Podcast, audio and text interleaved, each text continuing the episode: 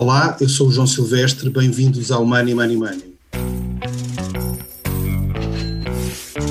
Comigo está o João Vieira Pereira, diretor de Expresso. Olá, João.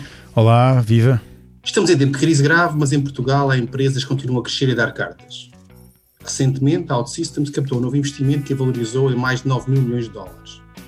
A semana passada foi a vez da Fidzai que se tornou o quarto unicórnio português. João, como é que tens visto estas notícias que mostram como, mesmo em tempo de crise, há empresas portuguesas que se vão destacando e de que maneira na, na economia mundial? É uma surpresa ou é algo que estava à espera que pudesse acontecer? João, acho que acima de tudo são excelentes notícias. Nós andamos há muito tempo a, a lutar por, um, por ter uma economia mais, mais digital, mais uh, mais rápida na, na produção de, de, e criação de novas empresas, mais versátil, mais tecnológica, mais tudo. E de repente termos uh, exemplos de empresas que começam em áreas de tecnologia de ponta a valer muito dinheiro, ou teoricamente a valer muito dinheiro, uh, acho que é um excelente resultado para uma economia uh, pequena como a nossa. E pode fazer a diferença, e acima de tudo, estes exemplos podem, podem servir exatamente de, de, de marco e de exemplo de, para outras. Uh, outros empresários, empreendedores que queiram seguir exatamente o mesmo, o mesmo caminho. Uh, e realmente uh, Uh, o caso da Fidzai relativamente aos outros casos que nós já conhecíamos, de, de três uh, unicórnios portugueses, é uh, se calhar aquele que melhor exemplifica ou que pode ser, servir de melhor exemplo para aquilo que eu, que, que eu estava exatamente a dizer. não só porque foi criado totalmente em Portugal, a empresa nasceu na zona de Coimbra, como, ao contrário de outros uh, unicórnios uh, portugueses, manteve a sua sede em Coimbra, uh, enquanto outros tiveram de passar a sua sede para, para fora para poderem crescer. Ou seja, a Fidzai mostra que é possível crescer mantendo a sede em Portugal. E isso faz toda a diferença. Um, faz toda a diferença porque é um compromisso que a empresa assume com, com, com, o país e, e isso é muito importante para mostrar que é possível fazer a partir daqui. É claro que quando olhamos para aquilo que se passa na Fidzai, a João, a maior parte de, do negócio da Fidzai é no exterior e os, seu, o seu, os seus fundadores, a sua gestão, etc., é toda feita a partir de, hoje em dia a partir de, da Califórnia. E, e, teve de ser assim, mas essa ligação um, que os seus fundadores mantêm uh, ao, a Portugal é, é muito importante uh, e eu acho que estamos todos a olhar e a fazer eh, muita força para que este projeto seja um projeto ganhador e que depois possa multiplicar uh, em muitos outros projetos e possa ser aqui um adubo para muitos outros projetos em termos de crescimento de, do setor tecnológico em Portugal. Qual é que é, na tua opinião, o segredo do sucesso destes, destes casos que nós temos, destes vários casos, num país que tem vivido vários anos em crise, nós estamos numa crise agora, tivemos uma crise há 10 anos, que tem críticas frequentes aos custos de contexto, à dificuldade que é criar empresas e fazê-las crescer em Portugal. Qual é que achas que é o segredo do, do sucesso aqui? Bem, para já é preciso ter uma ideia, uma, uma, excelente ideia e ter capacidade de meter mãos à obra e de a pôr em prática. Estamos a falar aqui de empresas, as quatro empresas são empresas completamente diferentes, uh, têm tem, algumas delas operam no mercado tecnológico, outras são empresas totalmente tecnológicas, um, e é preciso ter uma ideia, é preciso que essa ideia funcione, essa tecnologia eh, funcione. E eu penso que aí é, é, é mais é, é fácil, é, não é, não é, aí temos mais exemplos de que é possível fazer em português aquilo que se faz lá fora, ou seja, nós temos realmente uh, conseguiu-se criar aos poucos um, um aqui um um, um sistema uh, de incubador de ideias uh, entre a universidade, uh, as empresas, que ajuda muito a que essas ideias apareçam e floresçam e que, é um, e que tenhamos aqui capacidade de as fazer crescer. E depois, além das ideias e das boas ideias, é preciso ter quem acredite nelas, os investidores. E aí é que as coisas começam a ser um bocadinho diferentes. E aí o que estas empresas tiveram de fazer para conseguir crescer foi irem para fora. E eu lembro-me de falar longas horas com o Nuno Sebastião, que lidera a, a, a FIDSAI já há alguns anos para cá, não da, uh, já conversas que fomos tendo ao, ao, longo dos tempos, e ele, e ele sempre dizer aquilo que fez diferença foi quando começámos a inter, internacionalizar um, de uma forma bastante mais, mais concreta e com mais peso a empresa, aquilo que nós tivemos de fazer foi tivemos de sair daqui. Tivemos de sair porque eles tiveram, eles trabalham, o negócio deles é trabalhar junto de muitos clientes, os principais clientes estavam nos Estados Unidos, no mercado norte-americano, e eles tiveram de ir para o pé, para o pé desses clientes e começar a, a rodear-se de, desse ambiente tecnológico e, e, de alguma resposta que eles tinham de dar ao uh, de proximidade aos clientes. E isso foi muito importante. Mas todas elas tiveram de algum modo de sair, fosse para os Estados Unidos, para a Inglaterra, etc. E, porque hoje eh, vivemos num mundo global e, portanto, a empresa pode nascer aqui, mas depois é preciso ir à conquista do mundo porque ficar no mercado apenas de 10 milhões uh, de habitantes numa área tecnológica, isso era totalmente impossível. E para nos ajudar a mergulhar neste mundo das startups, dos unicórnios, das empresas nascidas em Portugal e que tentam conquistar o mundo, temos connosco neste episódio António Câmara, empreendedor, fundador da Y Dreams há mais de 20 anos, prémio Pessoa e professor na Faculdade de Ciência e Tecnologia da Universidade Nova de Lisboa. Bem-vindo ao Money Money Money. Bom dia. Boa tarde, aliás. Como é que tem visto o sucesso destas empresas portuguesas lá fora? Seja recente e menos recente destas empresas? Uh, bem, em... Um, em, em 1999 eu tive um ano no MIT e, uh, e nessa altura convidei vários uh, uh, colegas meus portugueses a visitarem e uma das e nessa altura era a bolha da internet. E uma das coisas que nós concluímos é que era perfeitamente possível em Portugal nós criarmos empresas para bater as empresas americanas. Nós, nessa altura tivemos a, a sensação que o, nós em Portugal éramos artesãos, nós fazíamos extraordinariamente bem, nós dominávamos o jogo Uh, e depois, durante muitos anos, o que nos faltou em Portugal foi o jogo em cima do jogo, a parte do marketing, das vendas, do... estávamos num mercado distante. E, uh, mas a partir de uma certa altura nós acreditámos que uh, as empresas que percebessem essa fase do jogo em cima do jogo, nomeadamente essa aprendizagem fazia-se nos Estados Unidos e a maior parte destes unicórnios, exceto talvez a Farfetch, foram muito baseadas na, na, ida para o mercado americano. No momento em que se dominasse o jogo, esse jogo em cima do jogo, toda, essa componente ia fazer a diferença e, e, era perfeitamente possível nós termos essas empresas. Aliás, eu acho que estas são as primeiras quatro, mas eu conheço talvez oito outros casos em Portugal possam ser unicórnios. Parte curiosa é que muita da evolução das startups hoje, hoje em dia ainda não se sente mas são distintas destas que são muito baseadas em tecnologias de informação. Hoje há muitas startups, na área biomédica, há startups que uh, combinam a parte de, de, de, ciências de materiais com Internet of Things, há, várias a surgirem, há depois as, aquelas que vão surgir com a exploração do mar, e portanto eu acho que em Portugal, nós, eu acho que os próprios portugueses vão ficar surpreendidos nesta década com o que vai acontecer. E, e, e, é um, e, esse é o resultado também desta aprendizagem, porque pela primeira vez nós hoje temos pessoas que podem ser mentores dos, do, dos empreendedores. Quando nós começámos, ninguém fazia a mínima ideia, nem nós próprios, do que era fazer uma firma para ir para o mercado global. Sendo que o seu exemplo abriu caminho a outros empreendedores que estão agora aí no mercado. Eu não, eu não posso falar nisso, porque mesmo antes de nós, que já várias firmas tecnológicas tentaram, uh, por exemplo, a Cisco, a Altitude, eram, eram tempos diferentes. Eh, eh, na minha altura havia a Critical Software também e, o, e, várias outras, e o que nós fizemos foi.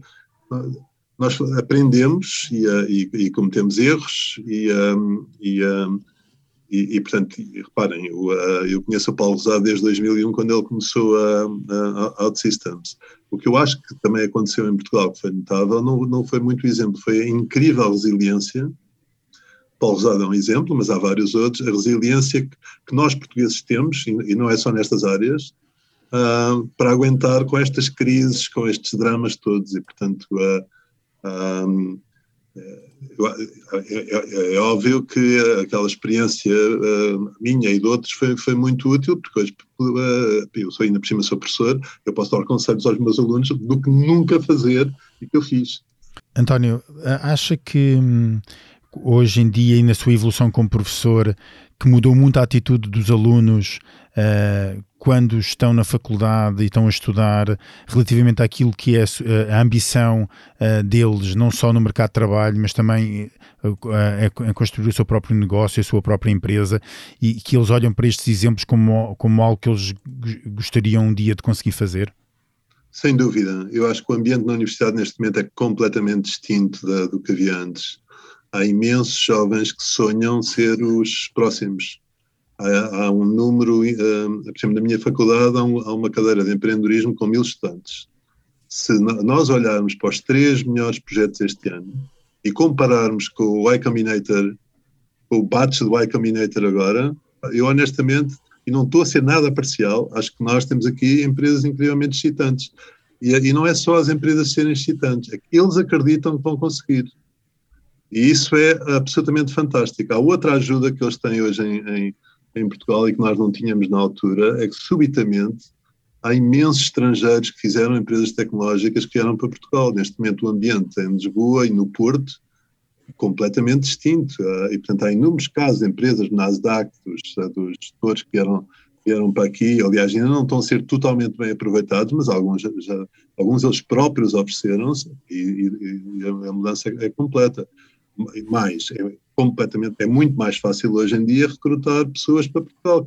Nós tivemos esta empresa em Visa, que está cotada em, em, Frankfurt e Toronto, e nós fomos buscar o diretor de inovação da L'Oréal nos Estados Unidos. Nós a gozar, ele passou da Quinta Avenida para a Charneca da Caparica, passou de Brooklyn para Arroios, mas está perfeitamente feliz. Portanto, eu acho que esta internacionalização, esta mudança, acho que há vários fatores que estão, estão, estão a fazer a diferença e, e, ninguém mais do que eu fica extraordinariamente contente com o sucesso uh, destas empresas, que são os melhores exemplos que nós podíamos ter. Mas Qual é a maior dificuldade que se coloca um jovem que, que quer lançar-se numa empresa deste tipo e que quer ter sucesso no mercado global? Eu acho que nós temos, um, enorme, nós temos um enorme problema que não é só, uh, não é só em Portugal. Eu, eu, fiz parte do, do, da fundação do European Institute of Technology e no na primeira reunião a União Europeia convidou uma pessoa de cada país que tivesse ligações à universidade e também às empresas. Então convidaram o diretor de investigação da Siemens. O diretor de investigação da Siemens fez uma apresentação que só tinha um slide, era um miúdo americano a vender limonada na rua. E ele dizia, na Alemanha e provavelmente em qualquer país europeu, se nós tivermos um miúdo a vender limonada na rua, há pessoas a ligar à polícia a dizer que ele está a perturbar a ordem pública, há outros que ligam para os impostos a dizer que, que o miúdo não está coletado e, e azar. E, portanto, nós, eu disse, portanto, nós na Alemanha, nos últimos 100 anos, epá, temos tido alguns empreendedores, mas nada como há 100 anos. E o que eu acho que nos falta nestes, nestes, nestes miúdos e miúdas é que eles não têm a tradição do negócio. Alguns têm. No Norte é mais fácil de isso, os pais terem pequenos negócios mas em geral eles não, e depois, têm, e depois não percebem nada de economia. Okay? Portanto, eles são, eles são artesãos fantásticos, têm ideias espetaculares, mas depois aquela layer a seguir pá, têm que ser ensinados, têm que ter mentores, têm, pá, eles são como nós éramos, nós não percebíamos nada de negócios da, da, e, portanto, é, esta, esta componente falta-nos ainda, dizer, e essa é a diferença para os americanos. Aliás, há um uso americano desenhou primeiro a, a browser da internet, o Netscape Navigator, que me dizia, António, eu quando vou a Portugal, sinto que vocês estão para o empreendedorismo como nós, americanos, estamos para o vosso futebol. Epá, adoramos, estamos a aprender, temos, ah, mas ainda não está lá mesmo. E eu acho que a pouco e pouco, eu acho que a pouco e pouco nós chegaremos. Não é, quem aprende um, a física quântica vai seguramente aprender tudo o resto. António, tempo, António deixa-me... Quer dizer, é, é uma lógica diferente daquela que nós temos. Deixa-me só interromper, só para contar aqui uma pequena história que eu acho que é, que é interessante e que bate exatamente certo uh, com isso. Eu, há uns, há uns anos atrás, um, tive a oportunidade de ir até uma cidade nos Estados Unidos da América, no norte, norte dos Estados Unidos da América, no estado do Wisconsin, chamada Green Bay, assistir a um jogo, assistir a um jogo de futebol americano. Entre os Green Bay Packers e os Chicago Bears. E fui com o meu filho. E, e, era impressionante porque no dia do jogo as pessoas, uh, as casas à volta do, do estádio, os miúdos, portanto, estamos a falar de miúdos com 8, 10 anos, estão nos jardins das casas a arrumar os carros uh, e a vender lugares de estacionamento por 10 dólares. E são os miúdos, não são os pais, são os miúdos. Sim, e portanto, sim. desde manhã, e não há, e, as pessoas acham aquilo normal. E eu lembro-me exatamente, e o António agora estava a dizer sobre a questão da limonada, eu lembro-me de olhar para aquilo e com um ar, com um olhar europeu e pensar, isto na Europa era completamente impossível, estes miúdos. Havia logo uma queixa a alguém a dizer que era trabalho infantil. E ali os miúdos estavam a fazer algo que toda a gente acha normal. Eles estão a ganhar o, o, uns trocos e estão a fazer algo para ganhar dinheiro e isto está logo, está logo de, desde o início. E é realmente é, é, é essa parte que, que, falta aqui. Mas, uh, fazendo ainda aqui para uh, António, para uma pergunta, o, o, que é que, o que é que fez a diferença, olhando para estes exemplos de, de, destas empresas, o que é que fez a diferença nestes quatro exemplos para atingir o sucesso relativamente a todas as muitas outras empresas que acabam por, por, um, uh, por, não, por não conseguir crescer tanto ou, ou, ou às vezes até por falhar? Eu acho que há vários pontos importantes. Um deles é o timing. Uh, todos eles tinham soluções que tinham o timing perfeito para o mercado. OutSystems, repare-se, teve muito tempo até chegar ao timing certo, só que agora está no timing certo. Uh, eu acho que a Fidzai, a fez, fez, selecionou todos os possíveis mercados até encontrar um onde o timing fosse certo. A Farfetch está, no, está numa área que foi aberta e que e, e a, Talk, e a, a Talkdesk está, também está no timing certo. Eu acho que o timing é decisivo e isso foi a nossa experiência. Nós estávamos sistematicamente à frente do mercado e não percebíamos isso. O segundo ponto tem a ver com uh, com a qualidade, obviamente, e com, a, e, e, e com as soluções, e depois a atração dos parceiros americanos, nomeadamente investidores e todas as pessoas dos boards que eles têm hoje, que são aqueles handlers que ajudam completamente, quer dizer, e que abrem as portas e é extraordinariamente difícil para uma firma a partir de Portugal e sentar nos Estados Unidos entrar no mercado americano, é quase impossível. Mas nós cometemos também muitos erros, nós, nós, na Wildreams e várias outras empresas portuguesas, que nós enviávamos portugueses para lá ok? Uhum. Os portugueses estavam, estavam, estavam completamente fora, e, portanto, eu acho que eles perceberam tudo isso. Além disso, quer o Nuno Sebastião, quer o Paulo Zado, e depois uh, os fundadores da, da, da, que são pessoas muito focadas e, uh, e portanto, e, uh, e têm conhecimentos de gestão que provavelmente muitos dos outros fundadores portugueses, eu incluído, tínhamos muito mais de uma área científica e tecnológica, não tínhamos. Portanto, esta combinação da gestão, da experiência e da, do foco e do, pá, depois do, do timing faz, faz, faz toda a diferença. O timing é importantíssimo. Oh, António, não sei se reparou, hoje houve uma troca de, uh, ou durante o dia de ontem, uma troca de tweets entre o, o ministro Cisa Vieira e o Nuno Sebastião, em que o ministro Cisa Vieira diz, diz, exatamente, dá os parabéns e o Nuno Sebastião diz: Ó oh, oh Pedro, depois se quiseres, eu digo-te o que é que Portugal pode fazer para se tornar muito mais competitivo. António, o que é que Portugal pode fazer para se tornar mais competitivo? Uh, eu acho que, em primeiro lugar, uh, é óbvio que todo, todos nós vamos, vamos uh, criticar aquilo que toda a gente sabe que é dramático. Por exemplo, a maior parte dos estrangeiros que vem para Portugal adora Portugal. É o momento em que tem que licenciar alguma coisa ou entrar com o sistema da justiça. Portanto, nós temos aí aquela, aquele horror burocrático. Os estrangeiros adoram, isto é um país fantástico. Pois há um dia que têm que ir pedir um licenciamento ou, ou, ou interagir com a justiça. Essa componente, enquanto toda outra componente digitalizou-se, essa, epá, não sei se digitalizou ou não, mas parece que não. Nós temos essa barreira terrível. Agora, depois temos outra parte que eu acho que é, que é assustadora neste momento, que é a educação. Ok, uma das razões por que nós temos estas empresas é que houve, sem, sem, sem nós notarmos, houve revoluções em Portugal muito bem sucedidas. Quer dizer, nós passámos de um país não fazia ciência para ter um país com investigação científica, em muitos casos, de classe internacional. Nós desburocratizámos muito o país com a internet e com, e com o multibanco. O multibanco é um. Tivemos alguns elementos de progressão. As nossas operadoras de telecomunicações, volta 2000, quando nós começávamos, estávamos a, estavam há cinco anos à frente das operadoras americanas. E, e, a nossa educação, tá, a, a nossa educação era sólida e aberta eu acho que hoje em dia, e nos última década, a nossa educação, nomeadamente na, na, universidade, mas também e sobretudo no ensino secundário, não acompanhou devidamente o que está acontecendo no mundo. Por exemplo, eu, a, a, a, a, Coreia, neste momento, é o país que lidera todas as tabelas. E, uma, e a Coreia tem um programa em que os estudantes, até o nono ano, nono ano, aprendem 10 tópicos fora das cadeiras normais. E esses 10 tópicos incluem fazer um, um mini satélite, fazer óculos de realidade virtual, fazer um jogo, é assustador. Aliás, isto está na rede, é da COFAC, K-O-F-A-C, estão os manuais traduzidos em inglês. Eu, eu, passei aos meus estudantes de uma turma de elite que eu tenho na, na, faculdade e todos eles ficaram horrorizados. Os miúdos, até aos 15 anos, aprendem o que nós não aprendemos nunca, e muito menos no liceu. E, portanto, eu acho que é preciso fazer um benchmark da educação em Portugal, de novo, e ver o que é que os outros países estão a fazer. A mesma coisa em relação à Finlândia. Quer dizer, eu, estou num projeto com o Risto Linturi, que foi um dos artífices do sistema de educação da Finlândia, é um empreendedor e tecnólogo. A visão dele sobre, sobre portanto, ele, o Parlamento finlandês pediu-lhe para ele fazer um documento sobre o futuro, quais eram os empregos do futuro. Está na rede. E agora comparemos isso com, pá, com, com, o que se passa em Portugal a, a, em relação à nossa visão. Quer dizer, temos o documento do Costa e Silva, que por acaso até aborda alguns dos tópicos, mas, ah, mas quais são os reflexos na educação e no ensino? Uh, mais, as nossas universidades esqueceram uma componente fundamental. As nossas universidades estão muito focadas nos rankings de Xangai e outros, quando deviam estar nos rankings de inovação, que são muito mais consequentes, e em funções que todas as universidades de elite hoje em dia no mundo assumem como próprias, que é basicamente criar as novas indústrias. E toda a conversa que houve, os anúncios, a Web Summit, etc., dos governos nos últimos anos sobre as startups e o empreendedorismo, foi só conversa ou de facto mudou alguma coisa em Portugal?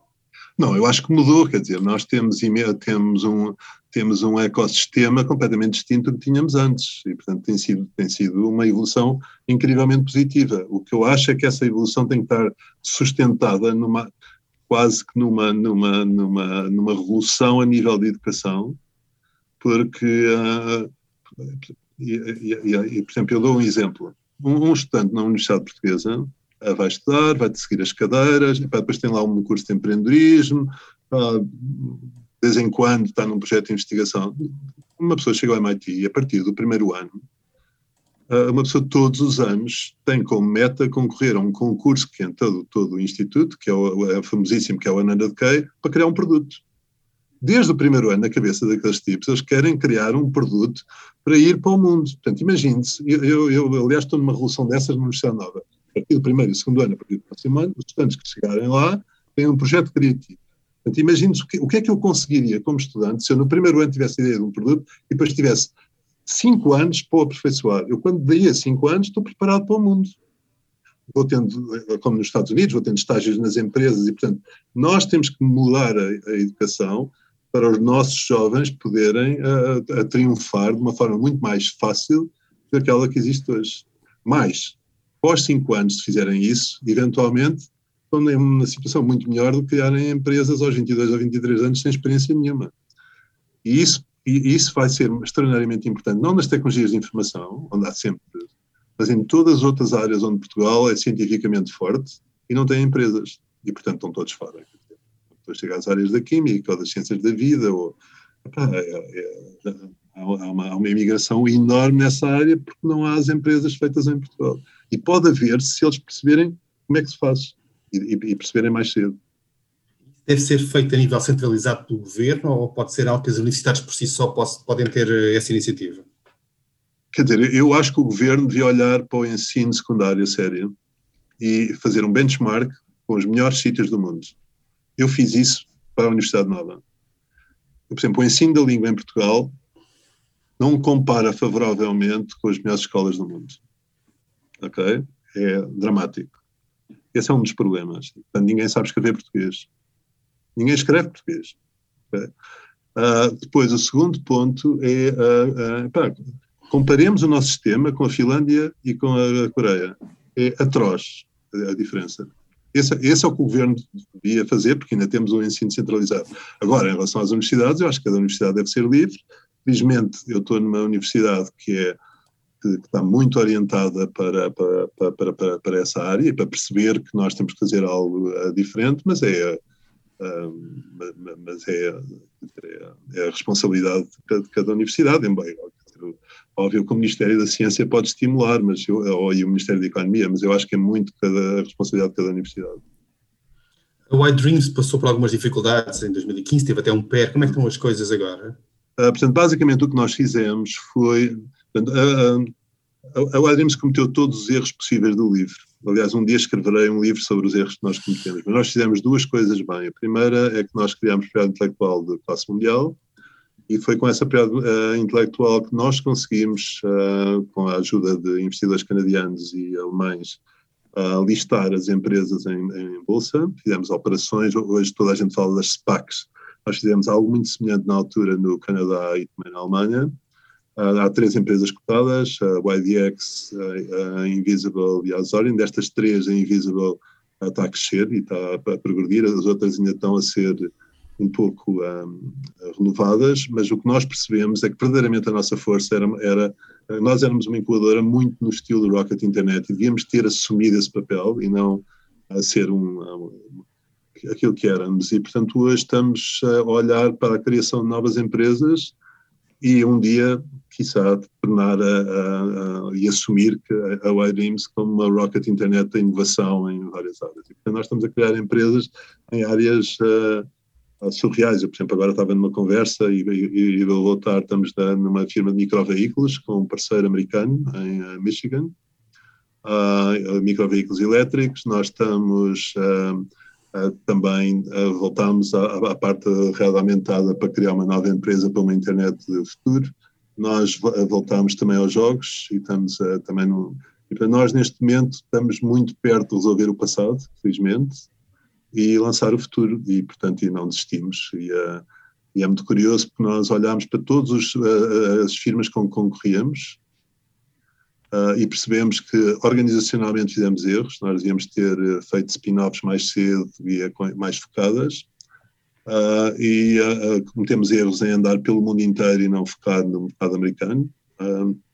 E, e, uh, epá, e cometemos vários outros, obviamente, mas uh, tivemos azar, nós falhámos duas vendas, uh, uma delas uma fusão com um grupo, um, um grupo israelita que neste momento é a equipa da Apple em rede aumentada, mas o que é fantástico ver é que tudo aquilo que nós dedicávamos, esta é a década.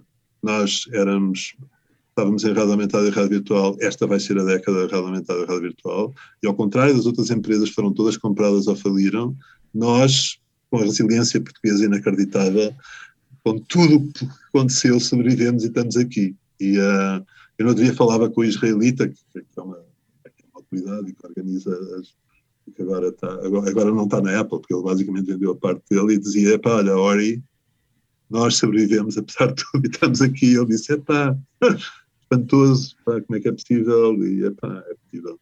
E, portanto, eu... Uh, eu, neste momento, sou mais professor e, portanto, não, não estou envolvido na gestão. E, portanto, um dos cuidados que nós começámos a ter foi arranjar equipas de gestão uh, internacionais, e, uh, mas, uh, mas não desisti, quer dizer, e, e tenho os, os, mesmos sonhos e, e, acho que nós vamos conseguir surpreender completamente.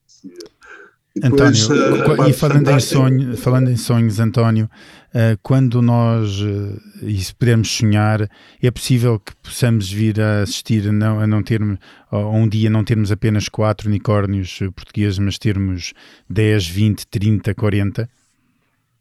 Eu, eu acho perfeitamente possível. Portugal vai ter 10, 20. Eu acho que a economia portuguesa vai sofrer uma mudança abissal e há duas razões para isso. Um é esta parte do juventude das startups, mas a outra também é que os grupos tradicionais portugueses, hoje todos eles, têm diretores de inovação e olharam para a inovação de outra forma.